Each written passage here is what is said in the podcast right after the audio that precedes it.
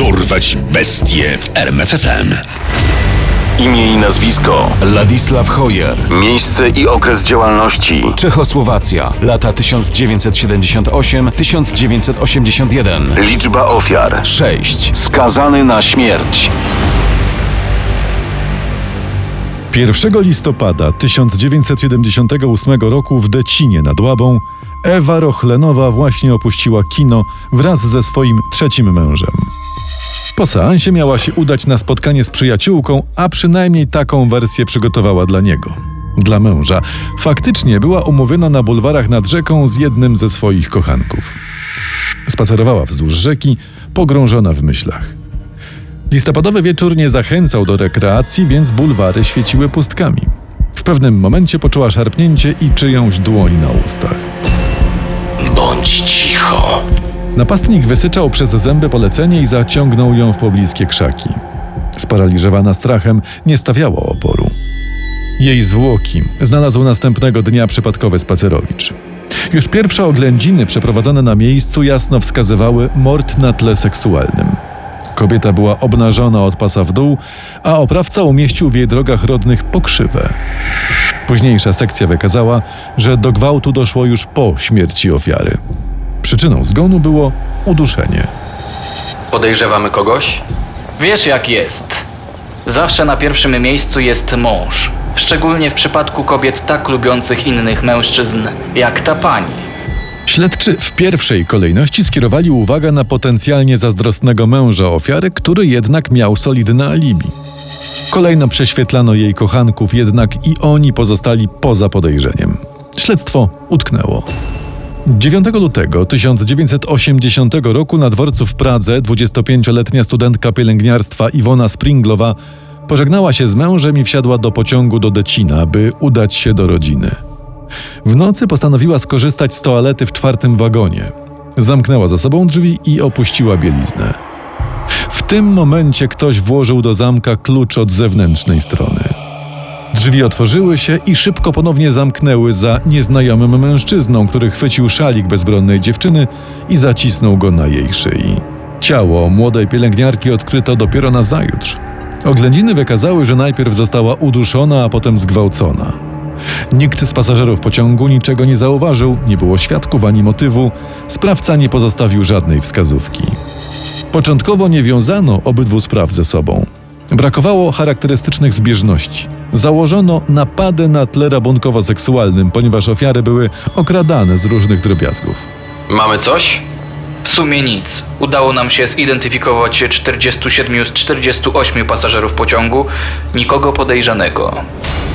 31 stycznia 1981 roku około trzeciej w nocy w Brnie dwie przyjaciółki, Iwana Matlowa i Anna Greczynka, wracały z balu pracowników ogrodu zoologicznego. Wysiadły z tramwaju na przystanku przy ulicy Konwowej, pożegnały się i rozdzieliły.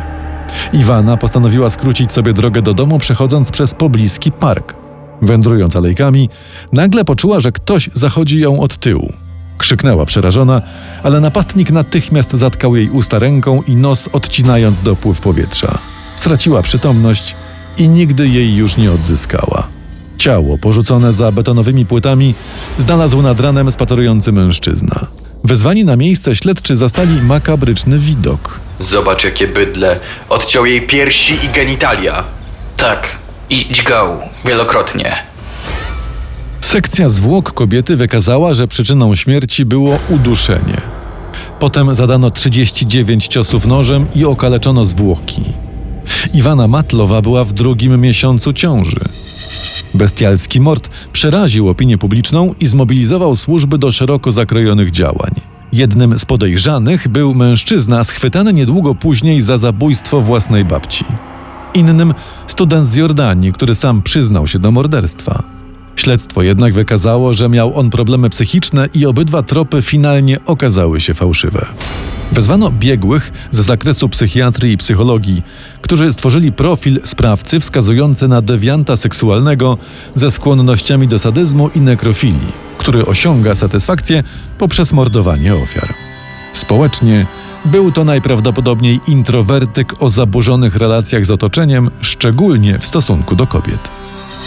13 sierpnia tego samego roku w Pradze o drugiej w nocy na przystanku Chmielnice mocno wstawiona sarka opuściła tramwaj.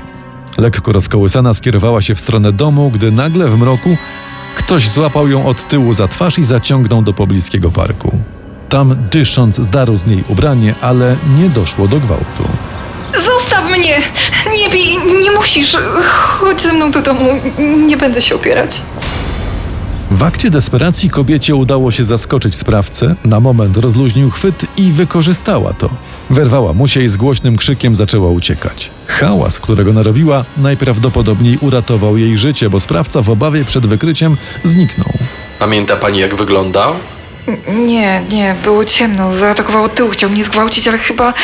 chyba finiszował, zanim zdążył mnie rozebrać. Śledztwo trwało. Ciągle jednak brakowało konkretnej wskazówki, choćby zbliżającej do sprawcy. Ten najwyraźniej wciąż głodny i rozczarowany porażką wkrótce zaatakował ponownie. 3 października w okolicy praskiego Motolskiego Potoku 50-letnia Anna Stastna wracała do domu z pracy. Zaczepił ją mężczyzna, którego skądś znała. Zamienili kilka słów i odwróciła się, by iść dalej, gdy poczuła, że jego ręka chwyta ją za usta. Krzyknęła przerażona, ale napastnik momentalnie poprawił chwyt, uciszając ją. Zaciągnął broniącą się kobietę w pobliże mostku i tam rozciął ubranie. Opór ofiary trwał krótko. Udusił ją jej własną pończochą, zgwałcił i nakrył ciało kurtką. Na zwłoki nazajutrz natknął się przypadkowy spacerowicz. Kolejne ciało nie pozostawiało wątpliwości co do faktu, że w okolicach Pragi grasuje seryjny morderca i gwałciciel. Policja podjęła szeroko zakrojone działania, przesłuchując tysiące świadków i angażując do pomocy media. Tymczasem 11 października w okolicach Koszyc przy zaporze wodnej Różin na powierzchni wody zauważono coś, co przypominało człowieka. I co my tu mamy, doktorze? Kobieta. Stopień rozkładu wskazuje, że mogła przebywać w wodzie nawet rok. Ciało jest pozbawione głowy i dłoni, było obciążone drutem kolczastym. Pewnie dlatego tak długo pozostało pod wodą. Niezidentyfikowanej ofiary nie przypisano temu sprawcy z uwagi na brak jednoznacznych punktów stycznych w profilu działania. Poszukiwania rozszerzono na pacjentów szpitali psychiatrycznych z kryminalną przeszłością i sprawców przestępstw na tle seksualnym. Jeden z pacjentów szpitala na Bochnicach, który nie wrócił z przepustki, stał się głównym podejrzanym. Przesłuchano go w styczniu 1982 roku i przyznał się do zabójstwa Anny Stastnej, zeznając, że udusił ją pończochą. Nie był to szczegół, który podano do wiadomości publicznej, więc zeznanie potraktowano poważnie. Mamy go! Nie ciesz się przedwcześnie. Nie mamy. Ten facet w dniu zabójstwa siedział w areszcie. Ale skąd wie o pończochach? To właśnie trzeba z niego wydusić. Nie okazało się to trudne. Mężczyzna szybko zeznał, że o pończosze dowiedział się od swojego znajomego, który mieszka na Motulu, od Ladisława Hojera. Zatrzymano go w miejscu pracy 11 lutego 1982 roku. Podczas przesłuchania Hoyer szybko przyznał się do zabójstwa, jednak śledczy podejrzewali, że to on stoi za serią podobnych zdarzeń. Jeden z oficerów zostawił mu kartkę papieru i ołówek, dając tydzień do namysłu. Szczegóły spisane przez zatrzymanego dały śledczym pewność, że mają właściwego człowieka.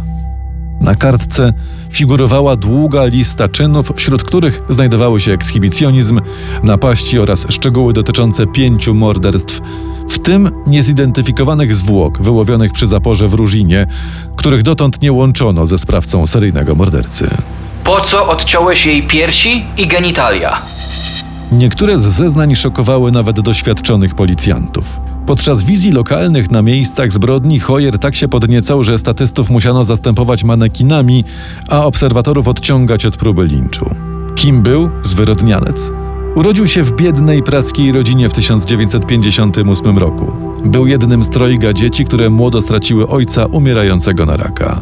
Niedługo potem w takich samych okolicznościach odeszła matka dzieci. Trafiły pod opiekę wuja, który je porzucił. Od najmłodszych lat Hoyer wykazywał niski iloraz inteligencji. Z trudem ukończył szkołę specjalną i zdobył zawód szklarza. Miał problemy z kontaktami z ludźmi, a szczególnie w nawiązywaniu intymnych relacji z kobietami. Nie pomagała mu też w nich aparycja.